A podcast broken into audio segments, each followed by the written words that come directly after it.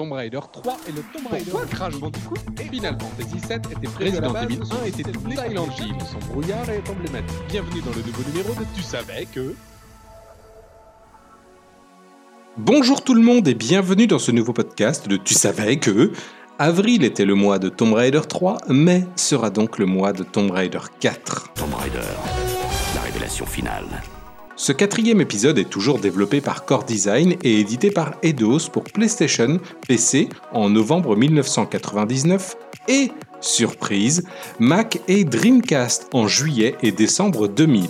Si quelqu'un vous annonçait que vous pouvez être plus belle demain matin, ne seriez-vous pas tenté par un essai? Mon secret, c'est Dreamcast. Encore une fois, cet épisode a été commencé avant la fin du développement du troisième jeu et est indubitablement un véritable pas en avant du point de vue technique. Durant l'année suivant la sortie de Tomb Raider 3, l'aura de la saga commence à s'effriter.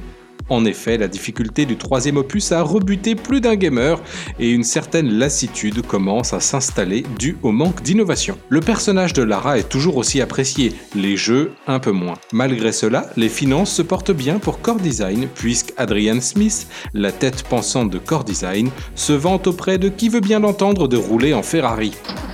L'annualisation de la licence est également pointée du doigt. Comment réussir à faire quelque chose de novateur en un an seulement? L'équipe a bien conscience que l'épisode précédent est bien trop dur, avec des niveaux bien trop longs, et tentera de corriger cela dans ce quatrième opus. Il ne vous aura pas échappé que ce nouveau jeu possède un sous-titre, la révélation finale. En effet, lorsque je vous disais que l'équipe de Core Design a bien conscience de ses erreurs, de la fatigue engendrée par l'annualisation, l'équipe va même jusqu'à se demander s'il ne serait pas temps de tout simplement tuer Lara. Oui, Lara sera présumée morte à la fin du jeu, c'est acté. Malgré cela, nous verrons que bon nombre de choses ont changé dans cet épisode. Une accumulation de petites choses qui font un grand tout. Cet endroit me donne la chair de poule.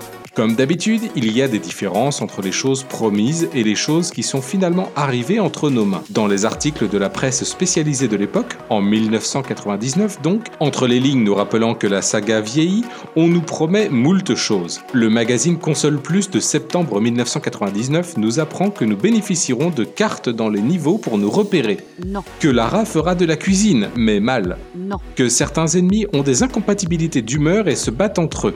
Bon, alors ça c'est presque vrai, cela n'arrive que deux fois dans le jeu vers la fin, à environ 20 minutes d'écart. Que la voix anglaise est toujours aussi chaude et sexy.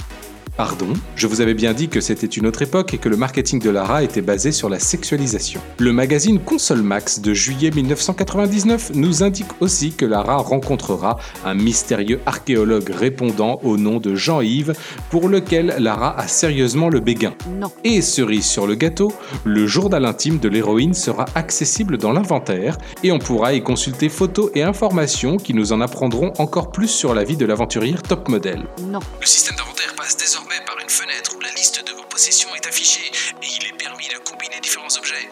Par exemple, assembler une lampe de poche sur votre pistolet. De nouveaux objets font leur apparition, dont entre autres le journal de Lara, des cartes qui vous donnent le plan incomplet du niveau pour vous aider à vous repérer. Combiner des objets, oui, la lampe sur un pistolet, Non. et la carte c'est toujours... Non. Mais alors, quelles sont les nouveautés de ce Tomb Raider 4, la révélation finale? Attention, c'est parti À vos marques, 3, 1, 2.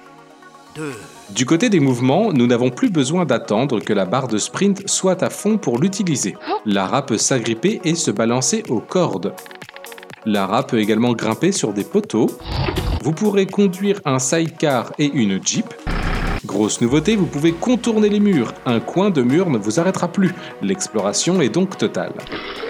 Vous pouvez ouvrir des portes sous l'eau, actionner des leviers au plafond sous l'eau, actionner des leviers sur des murs en hauteur, ce qui donne des situations plus retorses puisque plus de mouvements donnent plus de possibilités. Vous pouvez et devrez combiner des armes comme un viseur laser et un pistolet ou arbalète. Vous aurez différentes munitions pour le fusil à pompe, arbalète et lance-grenade, ce qui influe sur la quantité de vie retirée aux ennemis. Les sources de lumière sont plus dynamiques, ce qui rend les environnements beaucoup plus agréables à l'œil. Les objets que l'on peut pousser ne sont plus des cubes, mais des objets variés comme des globes terrestres ou encore un piège à foudre ou même des lampes. De plus, on peut enchaîner les poussées d'objets. Lara ne s'arrête plus entre deux cases. Il existe des objets destructibles contenant entre autres des munitions. Vous pouvez passer d'un niveau à l'autre, avec même des interactions entre les niveaux, comme pousser un objet sur une dalle, ce qui actionne quelque chose dans un autre niveau proche, des niveaux interconnectés donc. Des cordes sont parfois inflammables. Les ennemis vous suivent et vous traquent. Inutile maintenant d'essayer de monter sur un bloc pour être en paix. Des gouttes tombent de Lara en sortant de l'eau. Les lèvres bougent pendant les cinématiques en temps réel. Les polygones ne sont plus visibles aux jointures. Fini les enchevêtrements de polygones au niveau des coudes et genoux sur Lara. Il n'y a plus de démarcation. Et je ne me suis jamais trouvée aussi belle. Nous avons des énigmes originales, comme celle avec un scarabée mécanique pour déjouer les pièges, ou des ennemis invincibles qui ne meurent que s'ils touchent un objet précis. Certains ennemis ont des capacités propres, comme des squelettes invincibles, sauf avec un tir dans la tête ou les faire tomber de haut ou les faire exploser, comme les momies.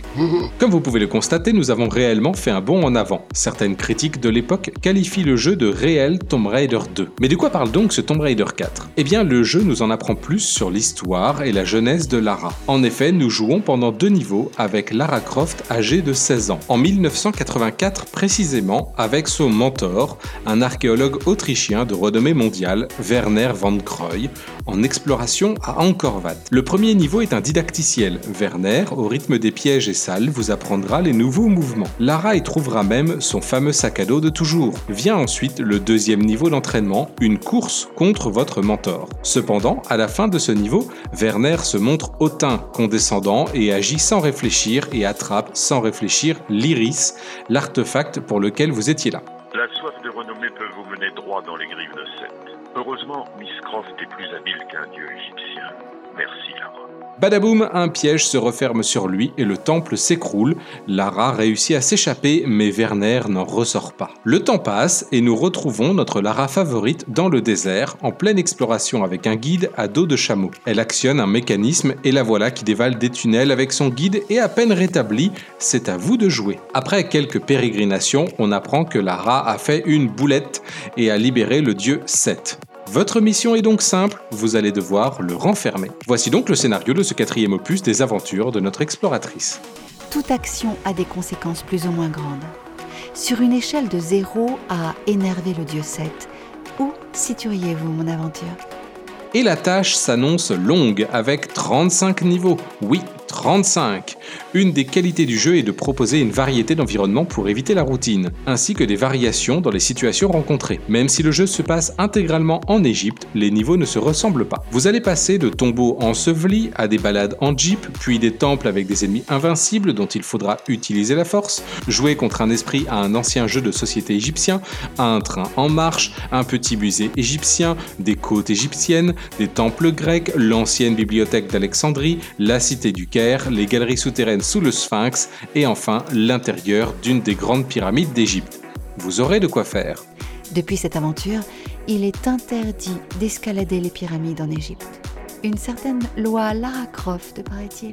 Toujours dans la variété de situations, on trouvera moult pièges inédits, des mécanismes originaux comme déjà annoncé, des ennemis tuables uniquement en vous mettant contre une ancienne croix pour qu'ils explosent à son contact, un taureau invincible qu'il vous faudra diriger au bon endroit, un scarabée mécanique qui désamorcera les pièges pour vous, des niveaux interconnectés, des miroirs spéciaux qui ne reflètent pas vraiment la réalité, des passages à dégager à coups de flamme, un sidecar boostable à coups de nitro, des esprits de glace qui gèleront l'eau pour vous permettre de franchir des plans d'eau, ou encore un boss de fin avec une stratégie inattendue dans un Tomb Raider. Fuir peut être parfois salutaire. Surtout s'il s'agit d'un tueur sanguinaire, d'un dîner mondain, d'un dieu ancien énervé ou pire, d'un chihuahua.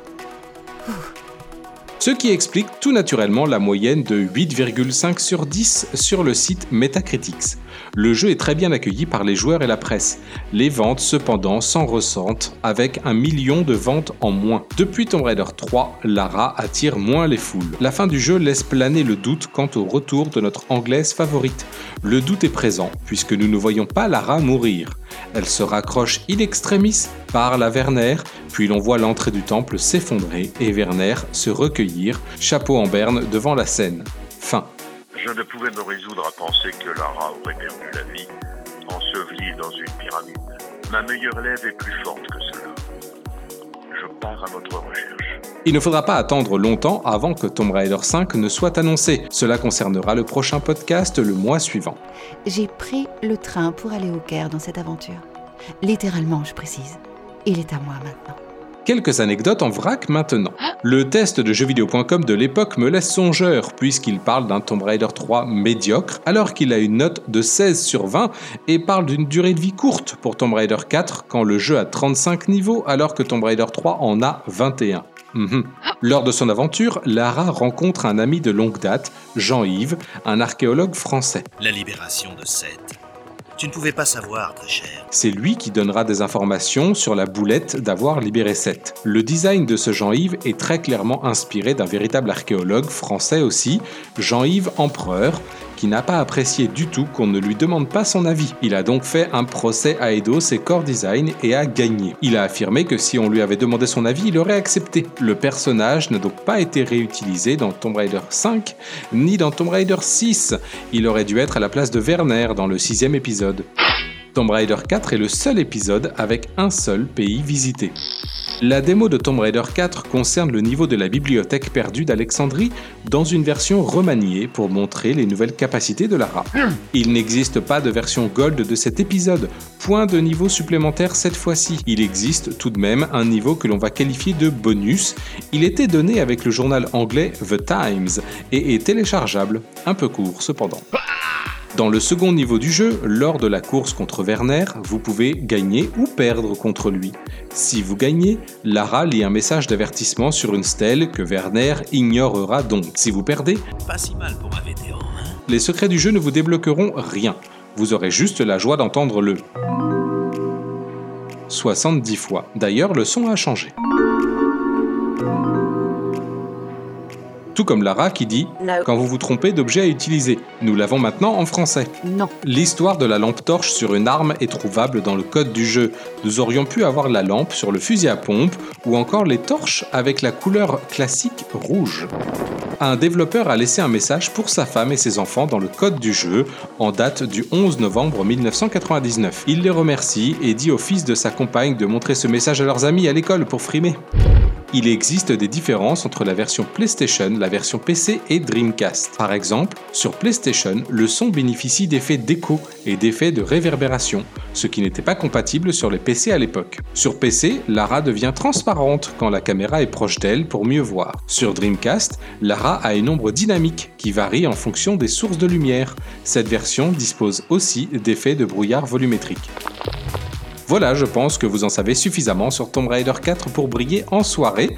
Merci encore à Françoise Cadol pour sa participation et merci également à Alain Choquet pour avoir repris le rôle de Werner après tant d'années. Merci d'avoir accepté pour tous les fans français. Je vous donne rendez-vous le mois prochain pour Tomb Raider 5 et d'ici là, portez-vous bien.